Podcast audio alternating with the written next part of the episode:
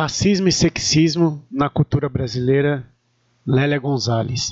Epígrafe, contida na revista Ciências Sociais Hoje, Ampox, 1984, página 223 a 244. Como é que a gente fica? Foi então que uns brancos muito legais convidaram a gente para uma festa deles, dizendo que era para a gente também, negócio de livro sobre a gente. A gente foi muito bem recebido e tratado com toda consideração. Chamaram até para sentar na mesa onde eles estavam sentados, fazendo discurso bonito, dizendo que a gente era oprimido, discriminado, explorado. Eram todos gente fina, educada, viajada por esse mundo de Deus, sabiam das coisas. E a gente foi sentar lá na mesa, só que estava cheia de gente que não deu para a gente sentar junto com eles. Mas a gente se arrumou muito bem procurando umas cadeiras e sentando bem atrás deles.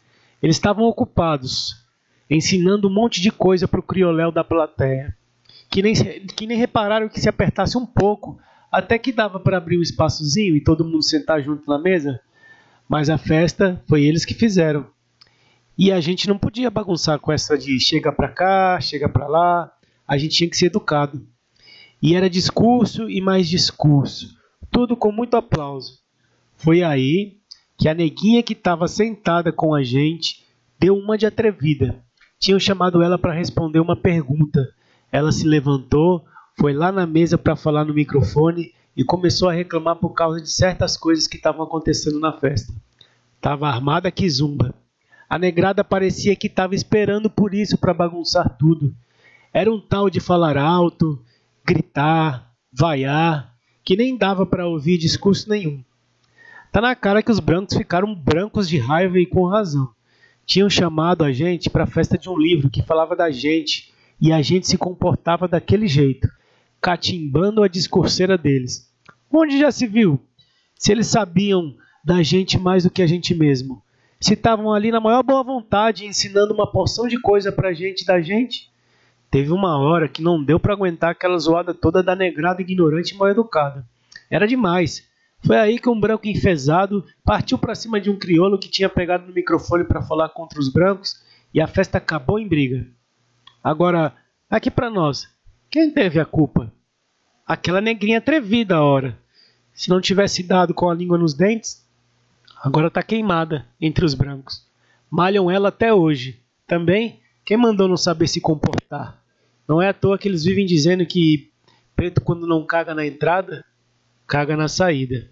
Olá, meus caros amigos, nós estamos começando mais um bate-papo entre camaradas, é, trazendo um episódio bacana para vocês, para tratar aqui de alguns assuntos que são urgentes, emergentes e necessários para a gente contar, recontar e também criar nossas histórias, né? E, e falar de uma figura importante hoje. Bom, como é de praxe para os nossos ouvintes e para o convidado, e os convidados que sempre estão com a gente.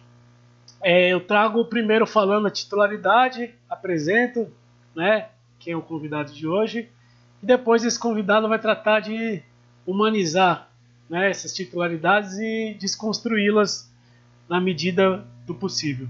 Então, eu estou falando com uma pessoa que é graduada em Comunicação Social pela Universidade Federal da Bahia, tem mestrado em Comunicação e Cultura pela Universidade Federal do Rio de Janeiro doutor em antropologia social pela Universidade de Brasília. Hoje, ele é professor pleno e professor permanente do programa de pós-graduação em crítica cultural da Universidade do Estado da Bahia e coordena o Núcleo de Tradições Orais e Patrimônio Imaterial, Nutopia.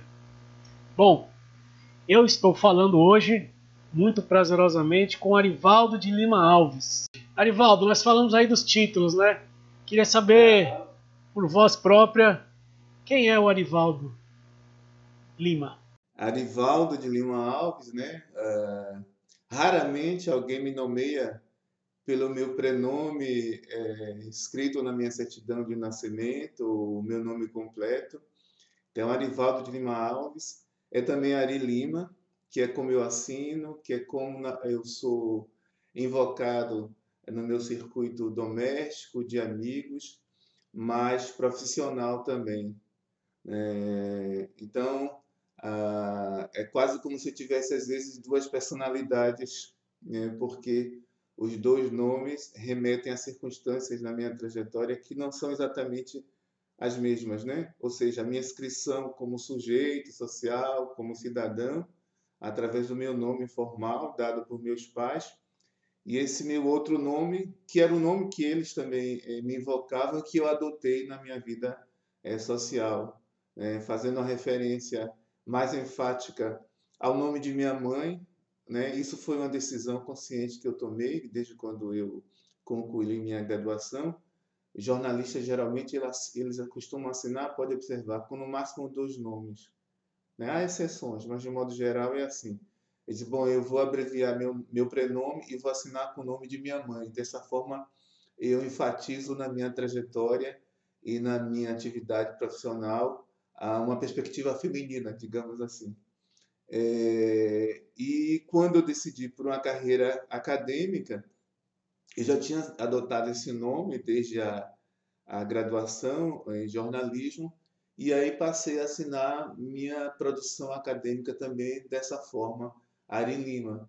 Né? É, mas são, são é, os dois nomes se referem à mesma pessoa, mas a circunstâncias diferentes da minha vida que acabam é, mencionando, digamos que, aspectos distintos da minha trajetória. Então, Arivaldo de Lima Alves e Ari Lima é um homem negro de 54 anos, né? intelectual negro, ou negro intelectual, como diria o Salles Augusto dos Santos. O Salles faz uma referência, uma observação importante que normalmente nós negros intelectuais na nossa geração é, mesmo aqueles de nós, como é o meu caso, que não tiveram uma militância mais, é, digamos que, enfática, institucionalizada, em alguma medida pautamos a nossa carreira acadêmica, a nossa produção acadêmica, a partir uh, de, de, pautas e de demandas ou, ou de uma influência muito uh, forte e reconhecida uh, do movimento negro institucionalizado no Brasil. Então, eu nunca fui um ativista formal do movimento negro no Brasil. Nesse momento, a rigor, eu não sou. Mas, é, quando eu decido em trabalhar com essa questão, é, ele está correto. As questões, as problemáticas, as pautas elaboradas pelo movimento negro brasileiro é, é, influenciaram e determinaram ah, o modo como eu me coloco como profissional, como negro intelectual Homossexual também é outra, é outra é, identidade que eu acho que é preciso marcar, né? porque é, normalmente os homens é, negros é, marcaram presença é, na publicização né? É, de suas imagens, de seu pensamento, de sua ação como sujeito social, né? é, as mulheres negras foram solapadas e os homens negros é, não heterossexuais é, também tiveram a sua, a sua presença solapada. Então, há muito tempo que eu, eu, quando me apresento, eu também marco essa minha identidade, né? Eu sou, como você já disse, professor universitário, eu tenho uma formação é, é, transdisciplinar, digamos assim. Eu venho pela passo inicio pela comunicação, passo pelo mestrado em comunicação e cultura, que na verdade é, eu diria que foi muito mais um, uma, uma, uma formação numa sociologia da comunicação, né? E acabo migrando para a antropologia por conta da temática que naquela, naquela época, né, desde o final do mestrado, eu decidi já no mestrado, melhor dizendo, eu decidi é, trabalhar, estudar, estu, estudar, discutir que, que são as relações é, raciais. Eu compreendi que seria, naquele momento ao menos, muito mais proveitoso continuar esse debate no campo das ciências sociais que no campo da comunicação. Naquela época, a comunicação não discutia essa temática. Né? Uh, eu, inclusive, vim amadurecer a minha discussão no doutorado é, por conta disso. Bom, é, eu sou candomblessista também, é outra outra identidade importante, né? Bom, a, a minha família, particularmente a partir da minha, minha, minha linhagem, digamos assim, materna, sempre esteve ligada aos cultos afro-brasileiros e na minha vida adulta, então estive na infância, na adolescência, sob essa influência e na minha vida adulta, como eu, eu, eu iniciei dizendo, eu, eu acabei é, adotando, me iniciando no candomblé uh, Angola. Então, do ponto de vista intelectual, eu sou transitivo, inquieto. Eu, ultimamente, tenho dificuldade de, de definir qual uh, disciplina eu, eu, de fato, me filio, porque eu transito na história, né? uma vez que na UNEB eu trabalho com estudantes de graduação que são da história, estou num programa de pós-graduação é, que é, se insere na área das letras e da linguística, mas de fato é um, um programa interdisciplinar. Né? A minha presença nesse programa se justifica por conta disso. E a temática que eu continuo a discutir, relações raciais, culturas negras, é uma temática desde sempre foi e nesse momento histórico acho que ela se evidencia ainda mais nesses termos é uma temática é, transdisciplinar então, assim, não tem como falar da questão racial sem transitar por áreas diversas né? então quando eu estou pensando eu estou pensando na, na literatura produzida por negros brasileiros estrangeiros na produção musical é, minha pesquisa no mestrado e no doutorado foi sobre música produzida por jovens negros na cidade de Salvador. Eu recentemente concluí um pós-doutorado na França, na École des Hautes Études en Sciences Sociales. E, de novo, é, foi, é, é eu discuti essa questão no contexto estrangeiro, francês, mas, de novo, fazendo um percurso muito parecido, daquele que eu fiz aqui, ou seja, do ponto de vista metodológico, do ponto de vista de circunscrição dessa temática. Eu acho que é por aí. É exatamente nisso que eu quero entrar. É, eu poderia citar aqui é, figuras é, marcantes para a história da, da, população negra, né, da população afrodescendente no Brasil. É, mas eu estou considerando que essa pessoa pode ser considerada, tá, pode ser encaixada como negra, porque a gente sabe que o destino de um nordestino fora do Nordeste, nas grandes capitais do Sul Sudeste, é como se fosse um negro, né? É, e ele fala muito sobre isso em algumas canções. E eu estou querendo usar uma canção dele para poder entrar nesse assunto. Né? Ele começa a canção dele dizendo assim: Meu nome é Legião não sou só um, sou um cidadão comum, meu nome é Sei. Essa é uma canção do Antônio Belchior Fontinelli e eu estou querendo falar, um, querendo saber se você pode explicar um pouco o que ficou conhecido nos corredores, nos debates, nas conferências, nos escritos de alguns outros profissionais é, da academia depois do acontecido, que é o chamado caso Ari, que ocorreu na Universidade de Brasília né? E que, usando aí, parafraseando Belchior, é, tornou-se o nome de uma legião, né? Apesar de ser um cidadão comum, agora é 100, né? Você pode explicar um pouco pra gente? Bom, uh, se você me permite, Lucas, eu vou fazer um pequeno introito antes de entrar diretamente no caso. Como você já mencionou, eu repeti, eu fiz a graduação na Universidade Federal da Bahia, aqui em Salvador, fiz o mestrado na Universidade Federal do Rio de Janeiro, no Rio de Janeiro, e fiz o doutorado em Brasília, na Universidade de Brasília.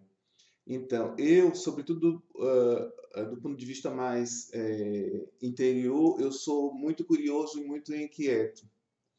E, é, e, e ousado também. É, e desde a, a, a decisão pela minha graduação, eu lembro que quando eu escolhi fazer o vestibular na Universidade Federal da Bahia para o curso de comunicação social, naquela época era o terceiro curso mais concorrido. Né? Isso foi final dos anos 80. Nem se imaginava que um dia teríamos ações afirmativas para negros, quilombolas, indígenas, etc. Bom, é, e é, era extremamente concorrida a, a, a concorrido vestibular para esses três cursos, medicina, odontologia, esses quatro cursos, melhor, melhor dizendo, medicina, odontologia, direito e comunicação. O curso de comunicação, se eu bem me lembro, era o terceiro mais concorrido. Então, foram aprovados 60 candidatos e eu fui entre aprovado entre, 60, entre esses 60 candidatos. Se eu bem me lembro, eu cheguei a contar, porque embora eu não tivesse ainda um construído aí um debate racial, mas eu já tinha atenção para essa questão, então eu cheguei a contar, nós negros éramos entre uh, alunos e alunas no máximo 10, ou seja, 10%. Então todos nós viemos de família de classe média baixa, como é o meu caso, né? Uh, e tínhamos estudado em escolas públicas de referência, como a escola técnica, ou em escolas particulares, que eram escolas que, que é, agregavam uma classe média negra baixa, ou seja, é, crianças negras, filhos de profissionais liberais, né, militares, professores, etc. E tal. Então, eu fazia parte desse grupo. E quando eu decidi pelo curso de comunicação, lembro que uma das minhas irmãs mais velhas falou assim: Mas esse curso não é para você. Ela já era graduanda na UFBA nessa época. Talvez ela nem se lembre disso. Ela era estudante de, de, do curso de pedagogia. E quando ela me dizia isso, ela não, ela não dizia muito claramente por que, que esse curso não era para mim. Mas eu entendi depois o que ela estava querendo dizer. Ela estava querendo, na verdade, me proteger é, do quadro, digamos assim, é, social que eu encontraria na faculdade de comunicação, no curso de comunicação social. Ou seja, era um curso extremamente elitizado, como eu disse, de 60 alunos éramos 10%, nós negros, e boa parte dos meus alunos, ou dos meus colegas, né, ou a maioria absoluta dos meus colegas, eram, vinham de famílias ricas, de classe média alta, vinham com black background elevadíssimo, ou seja, já dominavam a língua estrangeira, tinham viajado para o exterior, os pais eram amigos, eram amigos ou colegas dos nossos professores. Tem vários casos assim. E quando eles chegavam no meio, ao final do curso, eles já, já imediatamente já entravam de uma maneira muito mais fácil do que nós no mercado de trabalho. Né? Na minha geração, eu não me lembro de nenhum, nenhum colega negro, por exemplo, que tenha assumido um posto como repórter de televisão, apresentador de televisão. Eu estou chamando a atenção nesse caso porque eh, no jornalismo televisivo a nossa imagem a imagem do nosso corpo ela fica muito exposta. E, eu, e nesse sentido eu já estou querendo chamar a atenção é, ao fato de que naquela época, e ainda hoje, mas sobretudo naquela, naquele momento, a televisão brasileira e também por extensão a televisão baiana era extremamente excludente, racista. Então era muito raro encontrar um repórter negro, a não ser que trabalhasse no rádio, é, mas na televisão era raro e impossível. Na minha adolescência, eu só lembro da Glória Maria, que, era uma, que foi uma referência para mim, né, quando eu escolhi o jornalismo. E era, é, é, quando minha irmã me dizia, isso não é para você, é porque ela queria, na verdade, evitar né, que eu entrasse num, num circuito, é, num contexto de conflito, de tensão, de, de de, de rejeição, etc. E, tal. e ela tinha razão, né? porque eu vi ah, do meio para o final do curso quanto era difícil é, é, encontrar um espaço digno no mercado de trabalho e ao mesmo tempo ao longo de toda a minha graduação eu convivi com uma professora que era uma professora muito querida na, durante a nossa graduação né era uma professora uh, lésbica né, muito popular entre os colegas, entre os funcionários, entre uh, os estudantes, independente de orientação sexual. E eu tentava me aproximar dessa professora e ela me rechaçava todo o tempo. Ela, ela me boicotava durante a aula, eu fui aluno dela em outra disciplina. Ela não dava atenção às, coisas, às, às questões que eu colocava. Mas eu insistia, porque como ela era popular e querida, eu também queria me aproximar dela. E no final do curso, quando eu fui selecionado para o mestrado em, em Comunicação e Cultura na FRJ, ainda não existia pós-graduação em Comunicação na Bahia, isso era no ano de 93, né? Ela, eu, aí eu, eu, eu, eu marquei um encontro com ela para me despedir. Eu ainda insisti. Né? Fui ingênuo, mas foi interessante, porque eu me deparei com uma verdade que eu nem imaginava que, que pudesse é, se configurar. Ela me disse: É de fato, eu não gostava de você. Você pode perguntar às outras pessoas, mas eu disse: Mas por quê? Ela me disse: Bom, eu não gostava de você porque você nem parecia que era negro, tão sofisticado, tão inteligente. Então, é, aí eu disse para ela, mas esse seu pensamento é, é, um pensamento racista, então por que eu não posso ser negro, inteligente e sofisticado?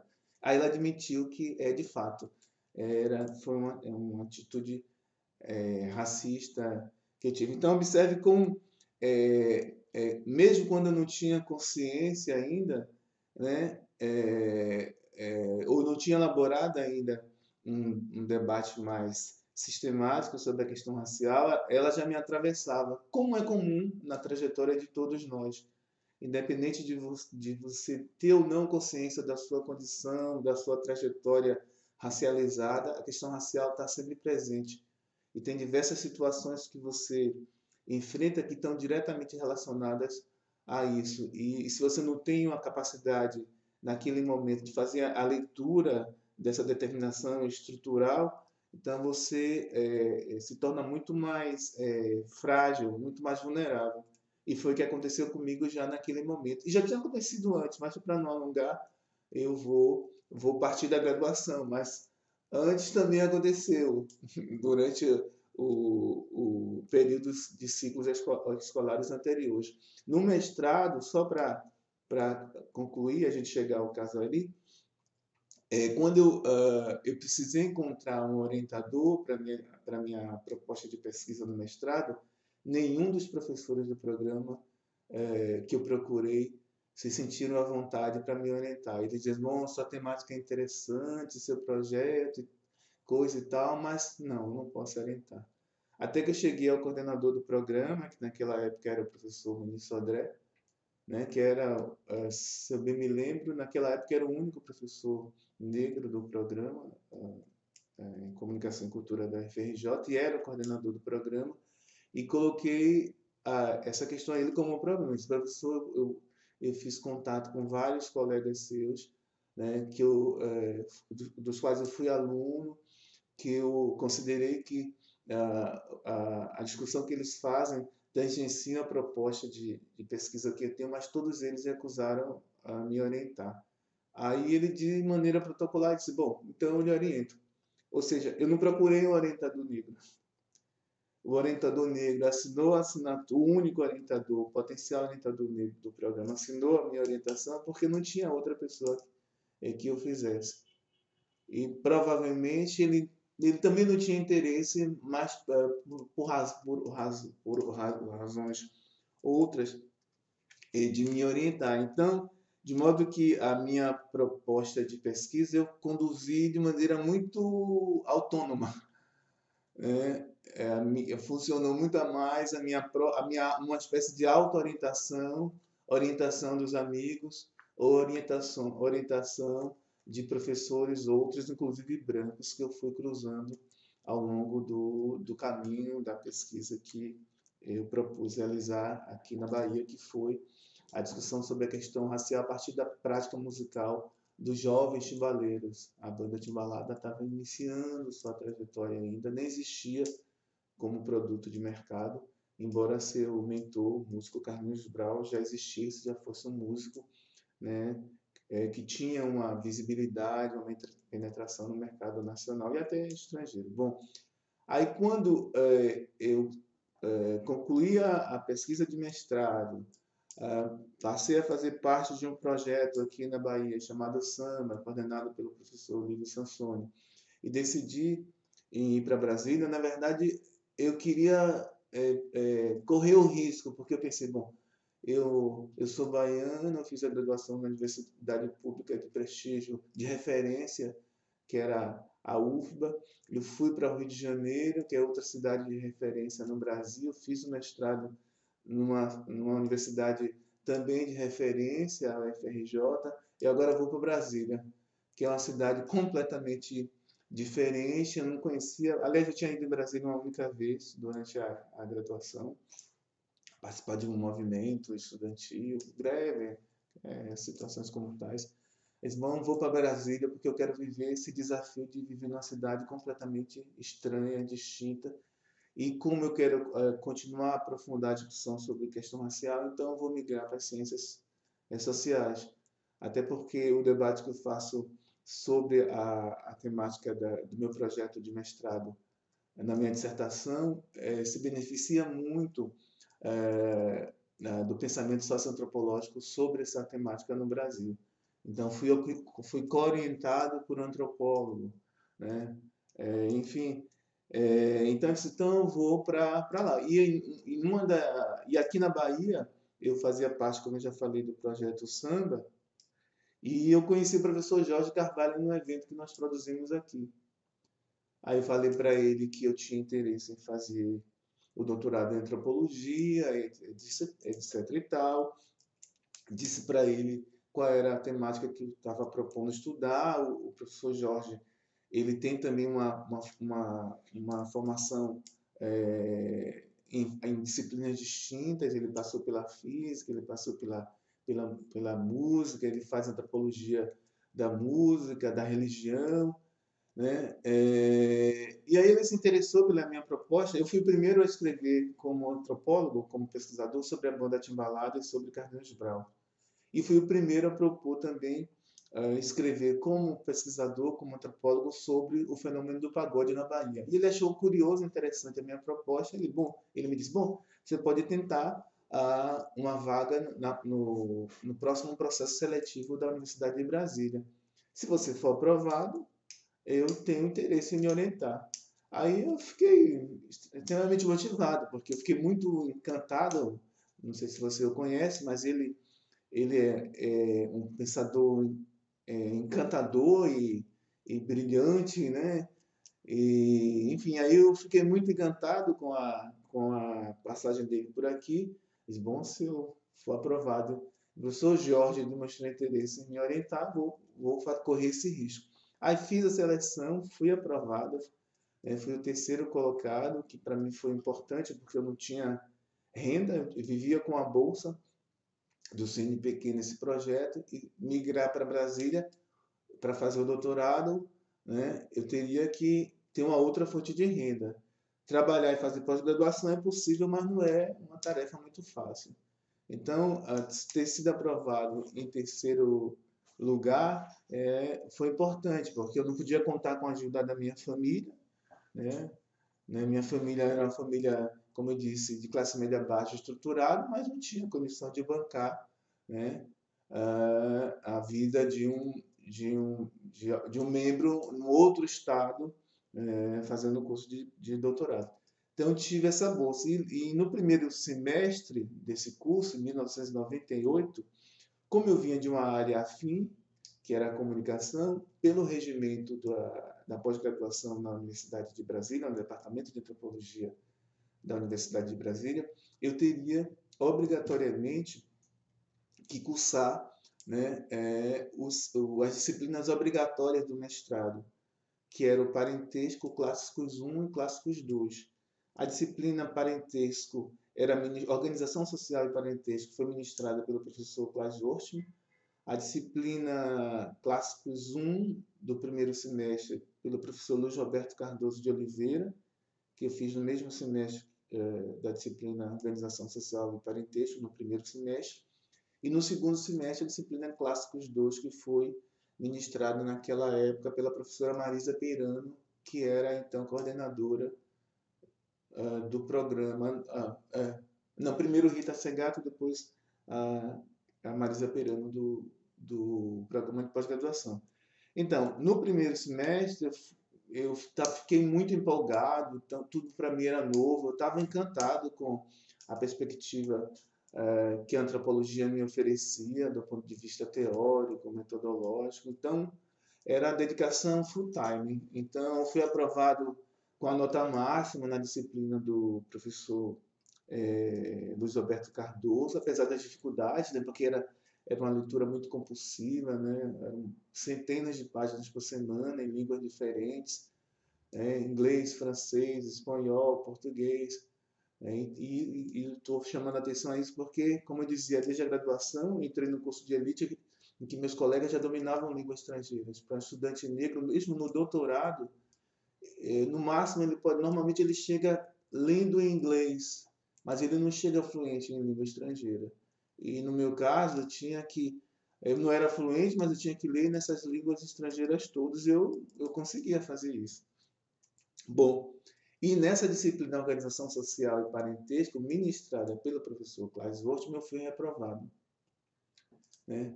Então, foi a primeira vez que um doutorando do programa em 20 anos foi reprovado. Eu fui o primeiro doutorando negro do programa em Antropologia Social do Departamento de Antropologia, segundo o professor Jorge é, de Carvalho. E, e eu, eu fiquei ah, perplexo, né, paralisado, é, no dia que é, Jorge Carvalho e Rita Segato é, fizeram contato comigo por telefone, foram até o apartamento que eu morava para me dar notícia de que eu tinha sido reprovado nessa disciplina, absolutamente consternados. E, e, e eu paralisado, mas eu percebia que a consternação deles era como se em alguma medida eles, eles se sentissem um tanto quanto é, culpados é, pela minha reprovação. E eu fui entender depois por que, que eu, eu tive esse, essa percepção.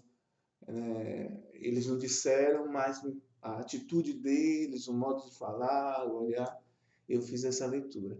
Né? E, e, eu, e mais tarde eu fui entender que, que provavelmente eu, eu, é, eles senti, se sentiam como, como tais, porque a, o, o Departamento de Antropologia da UNB é, naquela época, hoje eu não sei exatamente como é que ele é, era um campo minado. Né? Você tinha um grupo que era um grupo hegemônico, que era um grupo que era é, intimamente ligado ao grupo que fundou o Museu Nacional, que era o grupo de antropólogos da etnologia, né, etnologia indígena, e tinha outros antropólogos que estudavam temáticas outras que eram consideradas entre esse grupo hegemônico, é, não abertamente, como, como temáticas menores, como temáticas que não corresponderiam ao que eles, do ponto de vista deles, seria a antropologia é, forte, de fundo, etc. E tal.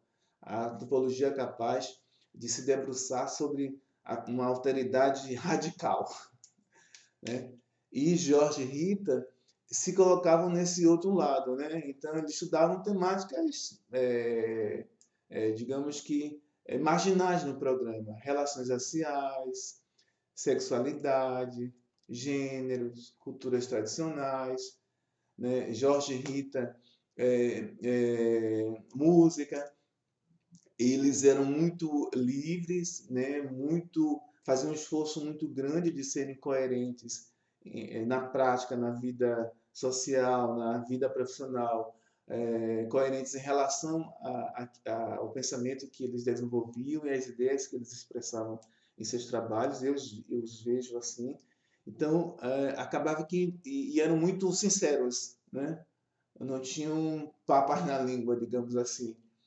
É, então, eles entravam em conflito. E naquela época, o departamento já estava subdividido e minado. Então, eu entendi depois que o ataque é, a mim, do professor Klaus Wortmann, era um ataque racista, de conotação racista, mas era também uma, uma tentativa de atacar os professores Jorge Carvalho e Rita Segato. Né?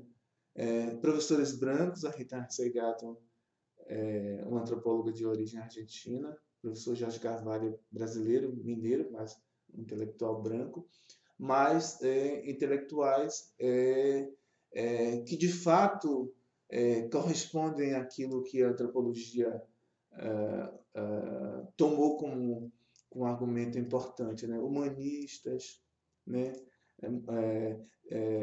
pluralistas, interessados pela diferença, etc. E tal. Então, no, no, no departamento de antropologia, que era o departamento, junto com o Museu Nacional, de referência, de excelência no Brasil, com maior nota, no, segundo os critérios de avaliação da CAPES, naquela época com a nota máxima, nota 7, não, era um escândalo né, que um estudante negro, homossexual, baiano, é, pudesse ser rechaçado é, a partir de, de, uma situação como essa, de um contexto como esse. Então, é, e na medida que, quando isso aconteceu, é, como eu disse, eu fiquei paralisado e eu me dizia assim, mas como?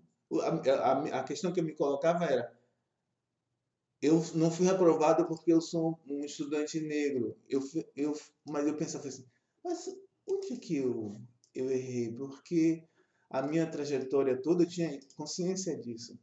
Né? Foi de um aluno exemplar, um estudante exemplar. Eu sempre, desde de criança, sempre fui o primeiro da classe ou estive entre os primeiros. Né? É, que é também uma... Eu, isso porque eu seguia um tipo de uma, uma orientação é, antirracista, mas ao mesmo tempo é, racializante, digamos assim, ou racializada de meus pais, de que eles diziam que a gente tinha que sempre se destacar. E era outra maneira também de dizer, oh, você precisa ser, estar entre os melhores porque você se proteger é, do rechaço, da exclusão é, que você vai sofrer. Então, se você estiver entre os melhores, você tem mais facilidade de furar o bloqueio. Era, era isso que eu via desde cedo dos meus pais. Tem que ser correto, tem que fazer tudo certo, tem que ser disciplinado, tem que ser, é, tem que trabalhar duro. E eu segui isso à risca como estudante. Então eu fiquei chocado porque disse, não, não faz sentido. Era isso que eu me dizia. Então quando eu reagi, eu reagi no primeiro momento porque eu não aceitava a reprovação. Eu dizia, não, eu não admito eh, na minha trajetória ser reprovado e, e, e, ser nomeado como o professor me nomeou, como estudante medíocre, nulo, incapaz, né? É, era isso. Então, é, e aí é, o Jorge Carvalho, a Rita Segato, né, um colega, na época ele era doutorando em Sociologia e hoje é um colega e um grande amigo, né, o Salles Augusto dos Santos, que era um ativista da, da, do movimento negro de Brasília, né, e, bom, então eles, eles foram muito importantes porque eles me ajudaram a compreender a, amplitude do que, do que se dava. Né? É, eles foram me ajudando a compreender que naquela situação tinha uma conotação que estava tava ali mais ou menos subliminar, que era essa, essa conotação é, racial. E aí, é, na medida que o caso durou dois anos, eu fui aprovado em 98, só houve uma reversão do caso no ano de 2000. Né? É, então, o doutorado dura é, quatro anos. Então, ou seja, eu tive prejudicado a metade da minha, da minha, da minha formação, né, do meu tempo de doutorado. Isso mudou tudo, né? É, eu tinha planos que eu não pude, pude executar, eu tinha interesse em fazer um sanduíche, porque eu tinha a oportunidade de, de aprimorar o inglês e, ao mesmo tempo, de levantar dados comparativos em um contexto estrangeiro equivalente, nada disso eu pude fazer.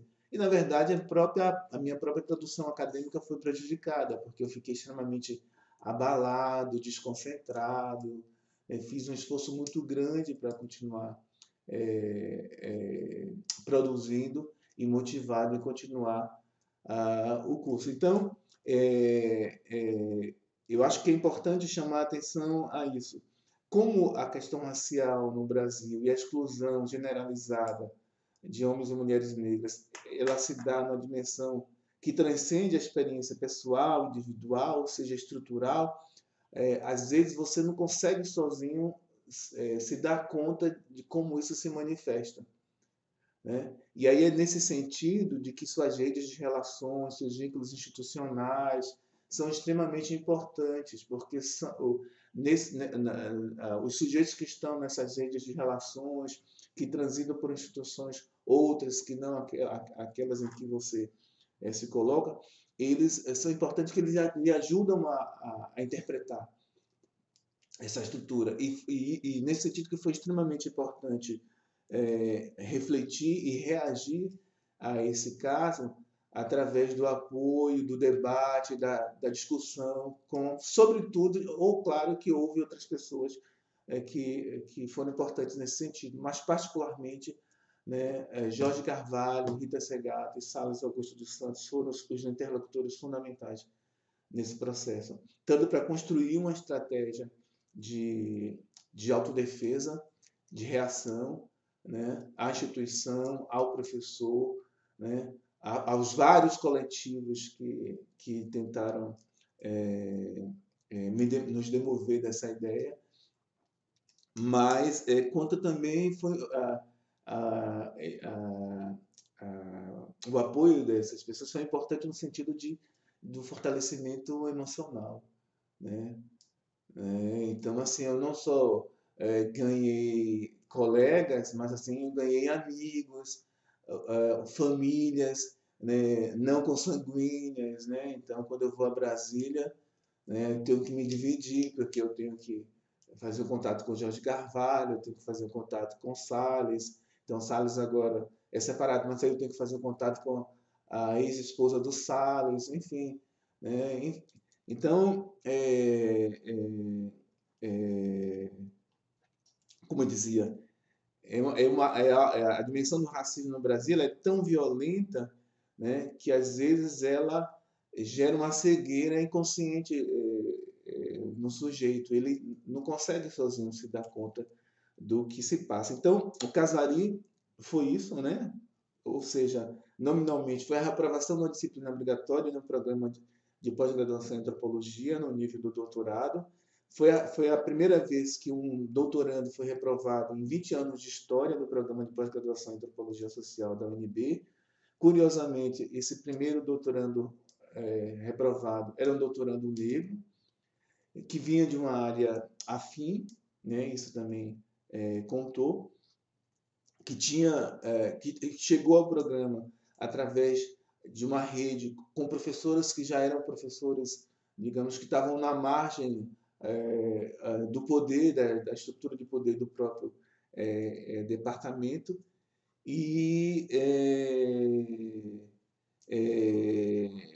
e, o caso Ari, na verdade, foi um caso que conseguiu, dentro e fora da UNB, né, é, criar um espaço de visibilidade a experiências comuns de vários outros graduandos, mestrandos, doutorandos. Então, Uh, Jorge Carvalho, uh, quando eu me afastei de Brasília, ele me disse assim, Ari, é, é, olha que, que coisa é, curiosa, impressionante, você não foi o único estudante negro na UNB que passou por uma experiência como essa. Éramos muito poucos, né? eu chegava a ser confundido às vezes com, a, com os africanos filhos de embaixadores que estudavam na UNB, né? o, que, o que é, a meu ver, é, problemática, porque, na verdade, eu, eu tinha des, desconhecida ou negada numa universidade de prestígio, na capital do Brasil, minha própria condição de cidadão né, ou nacional, porque era confundido com africano. O que o senso comum está dizendo é que, normalmente, os negros que estavam lá eram negros, não eram negros comuns, eram filhos de, de embaixadores, de altos funcionários de é, países é, do continente africano. Bom, Aí ele disse que tinha começado a coletar relatos de vários estudantes é, de outras universidades, da Universidade é, de Brasília e outros cursos. Então, ele dizia, então isso quer dizer que não é um caso isolado, o seu caso. E como não é um caso isolado, a nossa reação tem que ser uma reação contra ah, o ataque que você sofreu, que nós sofremos, mas também tem que ser uma reação a um ataque, a um rechaço da presença negra é, nas instituições públicas federais de, generalizadamente. Né? E aí foi a partir daí que o debate cresceu, ele, chegou a, a, a as é, instituições de referência na antropologia, a ABA, a né? Muita gente, amigos, colegas, esses professores enviaram cartas para o departamento, que deixou o departamento furioso, porque ele se sentiu é, invadido né? É, por essas pessoas que questionavam a minha é, reprovação. Nós fizemos cartas, eu próprio fiz cartas, Jorge Carvalho e Rita Segato se posicionaram é, publicamente é, instâncias da ABA, reclamando a posição da ABA, da, da ANPOX, a ABA, Associação Brasileira de Antropologia, ANPOX, Associação Nacional de Pesquisa em Ciências Sociais. É, são as duas, dois, dois, é, duas associações de referência na área da, das ciências sociais, é, reclamando a posição. Formalmente ninguém se posicionou, mas causou um grande mal-estar. Né? E mesmo quando os colegas é, dos meus professores tendiam, normalmente eles tendiam a tomar o partido do professor Klaus Worstmann, do grupo ao qual ele pertencia, mas causou isso, um, isso causou um grande mal-estar e colocou o departamento em xeque. Então, isso já foi a primeira vitória nossa. Então, o, o caso, como eu disse, durou dois anos, ele foi até o ano de 2000, né? Então, passei por uma primeira instância, que foi o pedido de revisão do próprio professor, tudo que ele tinha me dito, dito é, verbalmente diante de vários outros colegas, que eu era um aluno nulo, medíocre, incapaz, ele repetiu por escrito né? e, e, e, e manteve a nota, porque tinha pedido a ele a chance de reescrever meu trabalho. Ele disse, não, não vou te dar essa chance não, entre com recurso. Entrei com recurso, que a primeira instância era ele próprio, ele desconsiderou a, a minha reivindicação, tudo que ele tinha me dito oralmente ele escreveu. Né? Uh, e depois veio uma segunda instância, que foi formada uma comissão pela direção do Instituto de Ciências Sociais. É, e nessa comissão, a professora Rita Segato, que era então coordenadora do programa, e eu próprio, em uma reunião que eu tive com o coordenador, com o diretor do Instituto de Ciências Sociais, pedi que ele fosse cuidadoso na nomeação dessa comissão, ou pedimos, né, que ele formasse uma comissão isenta de professores é, que fossem o mais distante possíveis do professor Klaus Wortmann, né? E ele fez justamente o contrário. E ainda me adiantou, oh, desista, não vai dar em nada isso, vai perder. Ele formou uma comissão formada pelo professor, é, constituiu uma comissão formada pelo professor Júlio César Melati, que dividia a sala com o professor Klaus Wortmann, a da Rita Ramos, que era inimiga do professor Jorge Carvalho e Rita Segato, e com o professor Luiz Roberto Cardoso de Oliveira, que sempre foi, sempre ficou em cima do muro. É, ele sempre foi um professor né, que nunca tomava uma posição é, muito clara de um lado ou de outro. Então, a, a nomeação dele para fazer parte dessa comissão também não foi casual. E eu fui aluno dele, né? E e embora ele, ele tenha me aprovado com a nota máxima, essa comissão repetiu também a avaliação do professor é, Klaus Wortmann e manteve a minha nota. Aí chegamos uma terceira comissão, uma terceira é, é, é, instância com pedido de revisão, que foi a, a, a Câmara de Pesquisa e Pós-Graduação. E na Câmara de Pesquisa e Pós-Graduação, é, surpreendentemente, eles nomearam a professora da matemática, para elaborar um parecer. Né? né? Não poderia ser, talvez, da história, da sociologia, das letras, mas da matemática. Então, a professora de matemática não, deu, não, não se deu conta de nenhum dos documentos que estavam anexados ao pedido de revisão no processo, né? porque o que ela fez foi repetir a argumentação das duas instâncias anteriores e tomar uma, um, elaborar um parecer que foi um parecer corporativo, né, de manter a reprovação, etc. E aí chegamos à quarta, última e mais alta instância da Universidade de Brasília, que é o CEP, que é o Conselho de Ensino, Pesquisa e Extensão. E aí foi um longo debate no CEP, né, que durou mais de um ano, e durante esse período o, o lado inimigo constituía né, suas redes de, de poder de contestação da revisão da minha nota e nós fomos também construindo também uma rede né, que, que pudesse reverter o quadro. E foi isso que, que ocorreu até é, o ano de 2000. Então foram muito importantes também dois outros professores da UNB nesse sentido. O professor Valmir Garrafa, que era da medicina, que no finalzinho do processo ele assumiu o papel de relator e ele condenou não a, a nota, porque ele disse, ele disse, vou dar um parecer técnico com a saída estratégica, eu não vou avaliar o conteúdo do trabalho, mas eu vou avaliar, vou avaliar a, o, o, processo do ponto de vista didático-pedagógico. Então, didático, do ponto de vista didático-pedagógico, ele condenou o professor e sustentou o seu parecer no relatório com o parecer de um especialista em psicologia da educação, que foi o professor Aloilson Pinto, que fez um parecer devastador contra o professor Klaus Wortmann.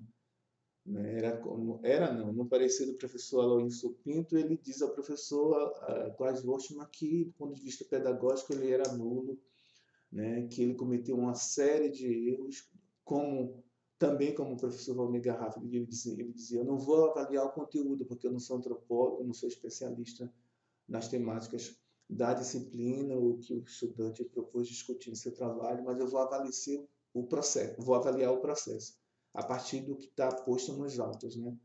né? O, a, a, os, o, os, pareceres escritos pelas comissões, o programa do curso, a, a documentação e as cartas que escrevi, a argumentação que elaborei. Então, ele foi avaliando ponto por ponto e foi condenando o professor do início ao fim. O modo como ele apresentou o programa, as contradições que, explícitas, que estão explícitas, explicitadas inclusive verbalmente, por escrito, cometidas pelo professor, quando ele disse que ah, isso não cabe no processo de avaliação. Depois ele utilizava é, é, o que ele dizia que não cabia como, como procedimento avaliativo, etc. E tal. Então, é, ele foi condenado do ponto de vista didático-pedagógico e o CEP chegou a uma, a uma solução também proposta pelo redator, pelo relator, o professor Valnei Garrafa, de que ah, é, eles, o CEP me concederia o crédito e dessa, dessa forma, desse modo, eu não seria obrigado a repetir a disciplina no semestre seguinte, que eu faria ou com o professor Cláudio Wortmann ou com sua esposa, é, Ellen Wortmann, que eram os, os únicos que ministravam que costumavam, não eram os únicos, mas normalmente eram os, os professores que ministravam essa disciplina. Nesse ínter, eu ganhei uma dotação da Fundação FOR, né? então voltei para a Bahia para fazer pesquisa, né? e, e, chegou um momento, como durava muito, muito, já há muito tempo, Jorge disse, ó, oh, ali parece que a gente tem muita chance de perder. Então, antes que a gente perca e você tenha que repetir a disciplina com o próprio o Klaus Wortmann, Ellen Wortmann, como naquela época eu tinha um amigo né, que fazia o doutorado na Universidade de Campinas, ele disse, você ainda tem relação, proximidade com esse amigo? Eu disse, tenho. Aí eu, ele disse, eu sugiro então que você é, peça esse amigo para lhe ajudar a solicitar uma vaga como aluno especial na pós-graduação da Unicamp e enquanto se resolve isso, é, se a gente perder, você compra o crédito lá. Se a gente ganhar, você abandona a disciplina e volta. Aí eu fui para Campinas. Então fiz muitas idas e vindas. Então, como eu disse, dois anos do meu mestrado, do meu doutorado foram perdidos praticamente por conta da minha desestabilização é, emocional, por conta é, da impossibilidade de, de, de executar o, o, plano de trabalho que eu tinha é, previsto e por conta dessas idas e vindas. Eu fui para Brasília, voltei de Brasília para Salvador, aí saí de Salvador, fui para Campinas. Então, eram contextos distintos, eu tinha que fazer mudanças, mudar novamente, reestruturar, me reacomodar em espaços sociais distintos. Então, é, é, tudo que não se, não se deve fazer quando você faz um mestrado, um doutorado, que você tem que buscar o máximo de concentração, e é tudo que eu não tinha. Bom, e, e, e, e, nesses dois primeiros anos, isso foi o caso Ari. Então, o caso Ari ele se encerrou do ponto de vista formal no ano de 2000. A partir daí, é, é, eu voltei para a Bahia né, para continuar a minha pesquisa e tentar escrever a tese. E aí se começou o debate sobre um, uma proposta de um programa de ações afirmativas para negros é, e indígenas na Universidade de Brasília. Então, o Casari foi o pivô é, dessas políticas de ações afirmativas nas universidades públicas federais. Né? É bom lembrar isso, que algumas estaduais elas já tinham programas de ações afirmativas para negros antes do caso Ari, embora às vezes a Rita Segato diga, ah, mas quando essas universidades estaduais criaram essas propostas, o caso Ari já tinha estourado. É verdade, mas eu não tenho certeza. Então, eu continuo a dizer o que é fato, né, do ponto de vista é, institucional, né, é, histórico, de que essas, essas universidades estaduais, inclusive a universidade a qual sou filiado atualmente, a Universidade do Estado da Bahia, como professor, como pesquisador, ela implantou um sistema de ações afirmativas antes da UNB. Agora, é verdade também que quando a Universidade de Brasília é, implanta um programa de, de, de, cotas ou de ações afirmativas para e indígenas, é a primeira universidade federal a fazê-lo. E como era a primeira universidade federal a fazer, uma universidade de referência, de prestígio, de grande visibilidade, então o programa da UNB, com todas as fragilidades que ele tinha, porque Jorge Carvalho e Rita Segato dizem que a proposta que foi aprovada não foi de fato a proposta que eles fizeram, que era muito mais ousada né? É, e muito mais cuidadosa, mas de qualquer forma foi um avanço. Aí é que as, as universidades federais vão pouco a pouco é, é, propondo e vão tomar a proposta da UNB como referência. Então, o Casarim, para as universidades federais, para a implantação das cotas para negros, indígenas e quilombolas nas universidades é, federais, foi decisivo. Né? Então, acho que mais algo mais? Acho que eu lembrei quase tudo. Ou, e alguns detalhes que são, são muitos detalhes, né? uma longa história. Não dá para contar numa entrevista eu escrevi sobre esse assunto, tem um artigo publicado na revista Afroásia de 2001. Jorge Carvalho escreveu um livro, Rita Segato escreveu artigo, Salles, Car... Salles Augusto é, discute esse caso é, numa parte da tese de doutorado dele também, Movimentos Negros e Educação, e os colegas também escreveram artigos sobre o caso. Né? Quem tiver interesse, busca no Google que é possível encontrar. Fantástico. Não dá vontade nem de falar, só deixar você falar, porque assim, muita riqueza, muito coisas dos, dos bastidores que só fortalecem o sentido da luta, né? Do significado de ter passado. E acho que ninguém mais do que você saber que foi dentro de todas essas conquistas que permearam o debate sobre políticas públicas e aí no futuro criação é, por um governo progressista na América Latina, o primeiro governo progressista de, de um ministério que iria tratar especificamente dessas políticas públicas, é a dor, né? A dor que você passou. E essa dor que, que a gente passa também, uma dor ancestral, né? E que ela pode não ser deixada em vão. Você decidiu que ela não ia ser deixada em vão, né? foi abraçado por isso nesse momento. E ela se desdobra em uma geração que não vivenciou é, as universidades públicas segregadas dessa forma como era, como era antes. Hoje a gente, eu costumo usar um pouco a retórica do materialismo histórico, de que a história é movente, não ser movente, né? ela caminha, né? ela vem durante os anos trazendo, voltando, é, tanto é uma falácia a, história, a, a questão dada pela ciência de que a história é um estudo do passado para não repetir os erros no presente. Se fosse assim, nós já estaríamos já com esse caso resolvido, né? Mas o caso Ari, ele vem se repetindo, às vezes silenciosamente, às vezes escancaradamente, mas é, velado com suas sutilezas. E recentemente, Arivaldo, nós tivemos, isso foi carta aberta, institucional, entre aluno e instituição, instituição, alunos e sociedade. O caso Aide Paixão, que foi um caso na Universidade de Brasília, no depart... na Universidade de São Paulo, perdão, no Departamento de Antropologia Social na pós-graduação, com suas sutilezas e peculiaridades, mas uma mulher preta passando pela mesma situação e, e assim envolvidos é, pessoas que aparentemente escrevem sobre a questão racial, estudam a questão racial, mas que ainda estão engendradas numa estrutura racista, que é a burocracia, uma burocracia branca com suas estruturas, é, e, e, as pessoas não percebem isso, né?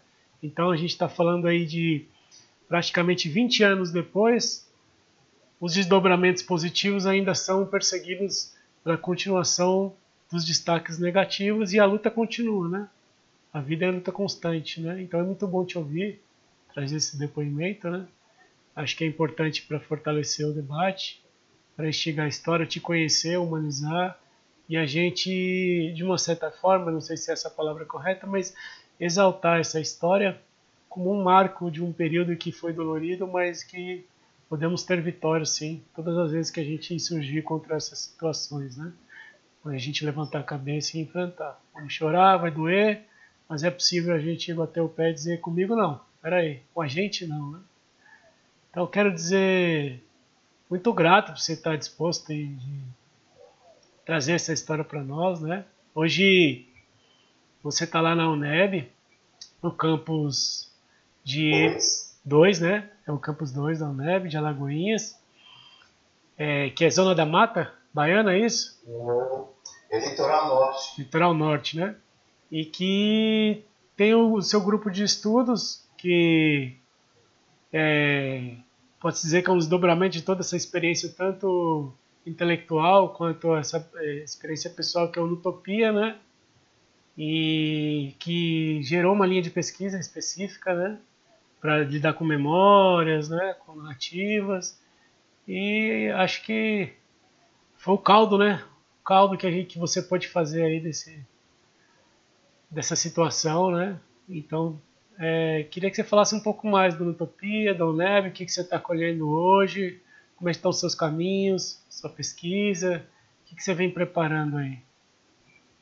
Então, a UNEB é a Universidade Multicamp. E eu acho que é, é algo que destaca é, a UNEB no contexto das universidades públicas na Bahia e no Brasil. É, eu digo destaca porque o estado da Bahia é um estado muito grande. Então, a UNEB está presente em praticamente em, em, todas as regiões do estado da Bahia, são 25 campos, se não me engano. Né? O nosso é o segundo campus 2, próximo à cidade de Salvador, a cerca de 120, 130 quilômetros. É, no nosso campus atualmente existem três departamentos, departamento de Linguística e Arte, departamento de Educação e departamento de Ciências é, da Terra. Então, nosso programa existe desde 2009 e, e, o nosso programa ele tem algo é, é interessante, importante, porque é uma proposta de um programa de pós-graduação, uma universidade pública, multicamp, que tem as dificuldades de uma universidade multicamp, estadual, de um estado periférico, ou seja, com menos recursos do que o estado de São Paulo, que tem várias, duas, três universidades estaduais fortes na Universidade de São Paulo, a Unicamp, a Unesp, né? Uh, e propôs um programa de pós-graduação uh, numa cidade, no estado periférico e numa região periférica desse estado periférico. Né? Uh, então, a proposta é uma proposta interdisciplinar, porque esse, a, o, a, proposta do Estado surgiu a partir do impacto o, o, da referência dos estudos eh, culturais, né? E aí, nesse caso, embora o programa esteja inserido na área das, da, da letras, linguística e literatura, na verdade, aquilo que inicialmente define o, campo, o estudo teórico na, no campo das letras, né, que é a teoria da literatura, ele está presente no nosso, programa, no nosso programa, mas ele está presente para fazer esse tipo de debate é, é, tangenciar vários outros campos de produção de sentido também. A música, as narrativas orais, né? as questões é, subjetivas de grupos sociais excluídos, mulheres, indígenas. Né? No programa, é, nós fazemos, eu faço parte da linha 2, é, produção cultural é, e modos de vida. E, nesse, e nessa linha eu coordeno uh, esse grupo de pesquisa que você mencionou, Núcleo das Tradições Orais e Patrimônio Material.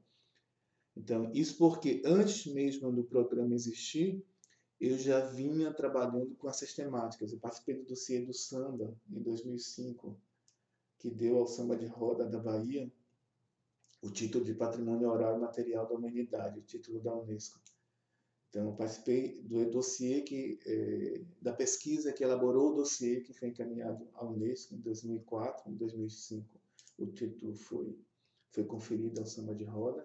O dossiê foi uma, uma encomenda do então ministro da Cultura, Gilberto Gil, no primeiro mandato do ex-presidente Lula.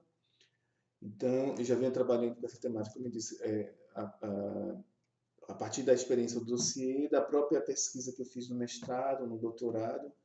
Né? Naquela época eu não, não é, é, definia o trabalho que eu fiz, o modo como eu coletei dados nesses termos, mas o que já fazia era isso, né? era trabalhar com narrativas, com modos de vida.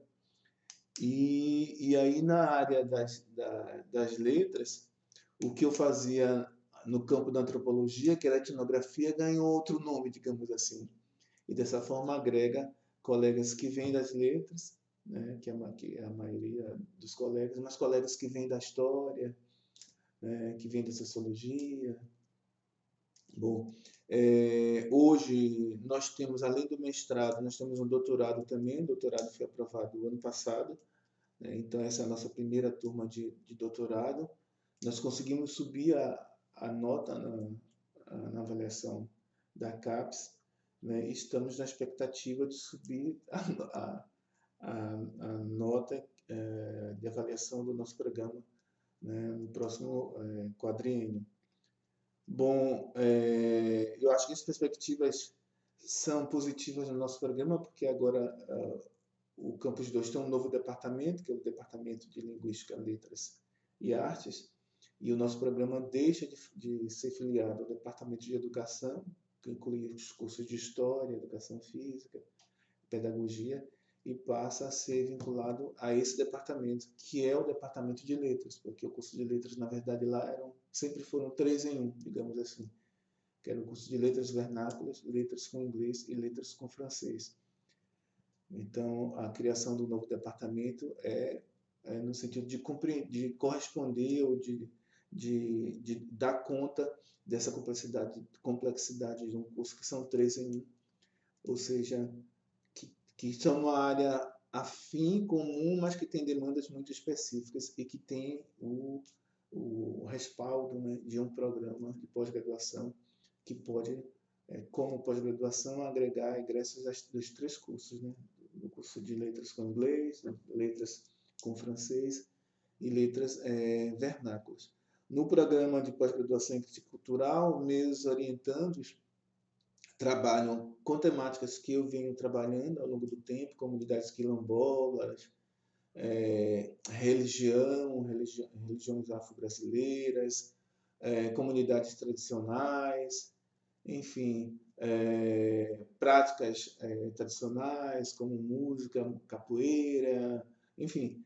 É, então, é, isso me permite, me, me dá uma certa é, familiaridade, né? ou facilidade de, de lidar, ou de acompanhar, ou de orientar esses, esses estudantes, esses pesquisadores, ainda que não seja é, a rigor em nenhuma das outras, duas outras áreas é, nas quais eu tive formação, comunicação social e a antropologia. Mas, como eu já dizia antes, na verdade, eu nunca me senti pleno em nenhuma das áreas é, que eu tive formação anterior, a comunicação social, a antropologia. E atuo na área de história na graduação, na área de letras também, agora na pós-graduação em, em, letras é, é, em literatura, né? ou crítica cultural, melhor dizendo. Então, na verdade, é, para mim é confortável é, nesse sentido esse programa porque ele me, me dá muita liberdade de, de continuar a transitar por várias áreas afins e há também aquelas áreas né, que é, é, servem de referência, são tomadas como referência para uh, o programa. Outra coisa importante também no nosso programa é que como nosso programa ele, ele é um programa é, instaurado, instituído é, uh, fora de um grande centro é, nacional e local, né? Fora da cidade, fora do centro-sul e fora da, da capital do estado da Bahia. Então ele tem capilaridade é, no, entorno, no interior da Bahia e no entorno da cidade de Alagoinhas, no litoral norte. Então isso é importante porque pouco a pouco temos conseguido estabelecer é, diálogo com a, as instituições de ensino básico e de ensino médio, é, qualificar os professores que já ensinam, já trabalham no ensino básico e no ensino, e no ensino médio, e, é, pouco a pouco intensificar o debate e a discussão e a discussão discussão é, com, a as comunidades locais sobre políticas culturais, né, enfim. Legal, professor. Tô. E nós estamos aí para aqui já com uma hora, né? Essa conversa boa, maravilhosa, bom. É passou, a gente nem percebe, né? Como o papo é bom. É, Anivaldo, gostaria que você pudesse deixar uma mensagem aí pra gente, né? Para as pessoas que estão nos ouvindo. É, por exemplo, a ID, poder saber que nós não estamos sozinhos nessa luta, né? E para as pessoas se fortalecerem também. Nós tivemos só uns dados, até eu, eu revelei esses dados, inclusive da UNB, da Universidade de Brasília, enquanto, enquanto estive lá no mestrado relacionados quando houve esse, esse ataque com esse projeto de governo que é um ataque à educação. Né? Então, 2018, já em 2018, nós perdemos a bolsa permanência, é, a bolsa é, que era direcionada para os quilombolas, para os indígenas, né, os remanescentes quilombolas, e ocorrência isso, a perda de muitas outras coisas, o número de suicídio na pós-graduação aumentou. E a UNB foi uma das maiores no ano passado, em 2018. Esse ano eu não pude acompanhar como é que foi, né? E dentro do campus, né? Dentro do campus. Como é que como é que a gente pode se fortalecer nesse momento e entender que vamos continuar enfrentando dificuldades, mas podemos estar juntos é, e nos fortalecendo. Deixa uma mensagem para eles. Eu tenho pensado é, na seguinte direção, Lucas, atualmente. Eu acho que em em um século, ou um pouco mais de um século após a abolição da, da escravidão, o Brasil foi o último país da América Latina a abolir a escravidão das Américas, eu acho que avançamos muito. Né? Eu sou filho de pais semi-alfabetizados. Alguns colegas da minha geração são filhos de pais analfabetos. Né? E são doutores. Eu conheço doutores que trabalharam como engraxate, que trabalhavam enquanto faziam pós-graduação. Né? É, eu, eu acessei a universidade pública e, e universidades de prestígio, ou seja, espaços consagrados às elites, em cursos de prestígio, em programas de prestígio, sem, é, sem a, a, a, o benefício de uma política de, é, de cotas. Essa política já existe hoje. Não temos avançado. Né? Existe, você, você diz, bom, hoje na UNB não perdemos a bolsa de permanência, mas isso quer dizer que nós podemos voltar a, a, a, a ter essa, a, acesso à bolsa de permanência também. Né? Se perdemos, podemos eh, recuperar. Né? Não é verdade? Então, quando, então o, que, o que eu quero dizer? É, Para a minha geração, aqueles de nós que conseguimos acessar a universidade pública nos três níveis, graduação, mestrado, doutorado, nós somos é, desbravadores, sabe? Tivemos que engolir muito sapo, sabe? Passar por diversos tipos de constrangimento, né? Às vezes é, responder calado ou não atacar publicamente, inclusive os nossos próprios, é, digamos que parceiros, né? Aliados potenciais. É, eu estou falando do movimento negro institucionalizado que durante um certo período achava que os negros que acessavam a universidade eram traidores, eram sujeitos que na verdade estavam passando para outro lado. No segundo momento, que o movimento negro vai entender que as universidades públicas eh, também tinham que é, ser consideradas como um espaço de disputa de poder, né, é, de disputa de discurso. E mesmo quando nós éramos rechaçados, nós é, fomos pouco a pouco, já naquele, no passado, incorporando as pautas do movimento negro. É, é, quem tiver dúvida, basta é, buscar os trabalhos de vários colegas da minha geração é, e ver o que, é que eles escreveram, o que, é que eles produziram suas dissertações de mestrado, teses de doutorados. E, se for o caso, poderia mencionar, além de mim, alguns colegas que não foram egressos do movimento negro institucionalizado, que têm o mesmo depoimento, a mesma opinião que eu manifestei agora, e que reconhecem é, que são negros ou negras intelectuais, como diria o, o Salles Augusto dos Santos. Então, é, então temos avançado.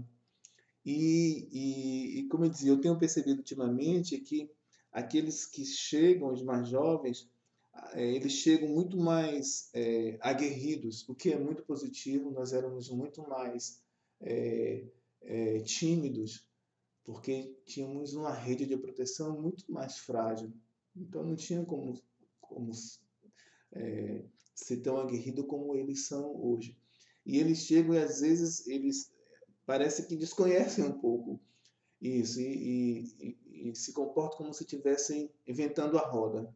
É, quando na verdade as pautas que eles trazem são pautas antigas. A pauta por ações afirmativas, por acesso à educação pública, não é a pauta inventada pelo Casari ou pela proposta de programas é, de cotas da UNB. Ela ela está presente na história do Brasil desde o final da escravidão. Né? Basta buscar a documentação histórica que você vai encontrar ex-escravos livres que demandaram ao Estado republicano acesso pleno e universal à educação. É, o movimento negro já falava isso nos anos 40, nos anos 70, etc. E tal. Bom, é, eu sempre reconheci isso, como eu disse, a minha geração de negros intelectuais é, que não tiveram atuação institucional no movimento negro é, reconheceu isso, nunca se sentiu inventando a roda. Então, acho que é importante chamar atenção a isso e, e dar um alerta nesse sentido e, ao mesmo tempo, eu acho que outra, outro aspecto importante da luta que não, não acabou, eu acho que não vai acabar uh, agora, nesse momento, vai demorar um pouco ainda para chegarmos a, um, a um, uma situação de igualdade, de equidade plena entre brancos e negros eh, no Brasil, é reconhecer que, nesse contexto eh, brasileiro, eh, muitas vezes, quando avançamos, avançamos pela nossa capacidade de agregação, de enfrentamento, de elaboração de discurso contraofensivo, mas também a partir de alianças. E de alianças com sujeitos que pareciam ou deveriam estar do outro lado. Então, quando eu estou falando isso, estou falando dos brancos. Né? Então, existem de fato no Brasil brancos que são antirracistas, ou que podem, é, ou que avançaram na, na sua compreensão da questão racial, Rita Segado, por exemplo, fala isso textualmente, publicamente, é, em entrevistas, em trabalhos que ela publicou, que o Casarilli permitiu avançar na compreensão da desigualdade racial no Brasil.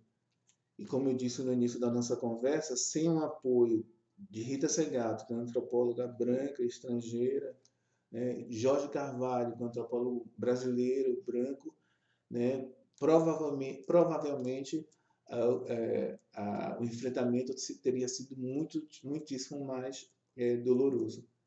Né? Então, eles avançaram porque eles se permitiram é, sair do seu lugar de conforto, né? de antropólogos brancos né? vinculados à universidade de prestígio, a um programa de pós-graduação de excelência no Brasil, e ouvir e dialogar e, e incorporar é, demandas, pautas que não foram originalmente elaboradas por eles, né, mas pelo movimento negro, pelos, pelos agentes negros que estavam lá na, na, na UNB naquele momento, eu próprio, Salles Augusto, Nossa Inocência e vários outros. Então, acho que é importante é, se dar conta de que é possível fazer essas alianças e que estrategicamente elas são fundamentais. Né? Do ponto de vista hegemônico, os, os brancos ainda têm um, os, existe um sistema branco que controla uh, a realidade social brasileira. E, por outro lado, a, a grande massa da população negra, ela na verdade está excluída de tudo, inclusive da sua própria consciência, da sua própria trajetória histórica. Então, se é, nós não podemos muitas vezes contar plenamente é, com os sujeitos negros que estão à margem, né, porque eles estão quase que fora da história, são subcidadãos, então acho que é importante é, é, observar, né, perceber circunstâncias em que é possível é, fazer esse tipo de alianças né, com sujeitos que, na verdade, originalmente deveriam estar do outro lado e traem né, a sua própria causa é, de, como grupo social, como grupo racial, como grupo de classe, né, corporativo, etc. E tal. Então, é, eu acho que nesse momento é importante porque eu tenho, tenho percebido também que tem um acerramento nesse sentido. Né? Ah, nós devemos, devemos falar só para nós mesmos, devemos é, é, elaborar né, uma confrontação apenas entre nós. Eu acho que tem um momento que nós devemos, devemos é, armar estratégias de lutas entre nós, mas eu acho que é importante também estar atento às possibilidades de, de construir eh, parcerias é, e negociar com, com, com sujeitos que também compõem essa realidade nacional. Não vai existir um Brasil exclusivamente negro, jamais, nem um Brasil exclusivamente indígena, jamais.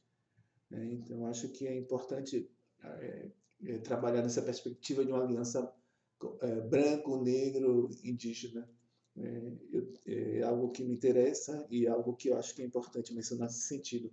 E como você já, já chamou a atenção, os casos ali eles não se encerraram no ano 2000, quando houve a reversão da, da, da, da agressão que eu sofri na Universidade de Brasília.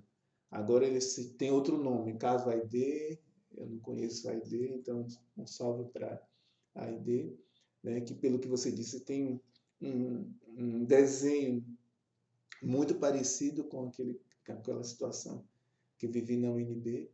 Né? É, então acho que o que eu diria é isso, a gente tem que continuar é, resistindo e eu acho que também se apropriar uh, das ferramentas que nós temos nesse momento. O que, é que eu estou querendo dizer com isso é que nós já temos uma história é, sobre é, situações como essa.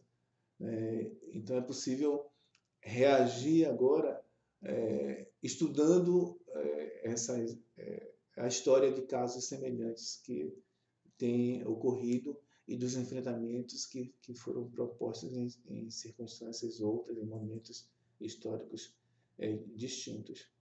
Né? E também lembrar que é, se do ponto de vista pessoal é, é, a, a porrada, a pancada é muito forte, mas eu acho que é importante quando você também é, se, se per, permite perceber ou se colocar numa posição que lhe transcende como indivíduo. Para mim também foi um ganho uh, no momento em que eu me dizia assim, bom, o casari já não me pertence mais. E é por isso que eu me permito falar do casari ou do sujeito do casari como se fosse uma segunda pessoa. Porque durante o casari teve um momento que eu, eu me dei conta disso, compreendi isso e, e não tive nenhum, nenhum apego né, é, em relação a isso. Né? Porque alguns dizem assim, ah, mas você perdeu o protagonismo. Houve inclusive segmentos do movimento negro que você perdeu o protagonismo os brancos assumiram mas eu acho que esse que era um argumento equivocado. Na verdade, eu não perdi o protagonismo, porque na verdade eu deixei de existir naquela circunstância como um indivíduo ali. E, e existiam vários outros negros que estavam ali naquele contexto, né, desdobrando o casari, por exemplo, o Negrecer, que surgiu como desdobramento do casari, eu posso dizer assim, na Universidade de Brasília, os professores negros que que estiveram lá da UNB ou, ou, ou, ou é, pesquisadores negros da, UNB que estiveram lá todo o tempo acompanhando, e como eu sempre destaco, Salles Augusto, Nelson Inocêncio, que já era professor do, do curso de artes, e vários outros. Né? É, então, acho que é, é, também perceber que a gente não, não, não, não pode é, se apropriar da nossa dor como se fosse algo pessoal, subjetivo. Né? É algo que é demandado ou determinado pela própria, pelo próprio processo histórico né, de um país é, constitutivamente excludente, racista, como é o Brasil, e também de uma condição que não que, que na verdade não nos pertence exclusivamente, né? Como já disse, ela é construída historicamente, estruturalmente. Então, os brancos eles estão diretamente envolvidos com essa questão e se pouco a pouco eles eles eles transformam sua autoconsciência, a consciência sua consciência social histórica, eu acho que só temos a ganhar com isso. Então é isso. Muito obrigado pelo convite, pela oportunidade de recuperar a memória é, desse, desse caso. Né? Ultimamente tem ocorrido isso.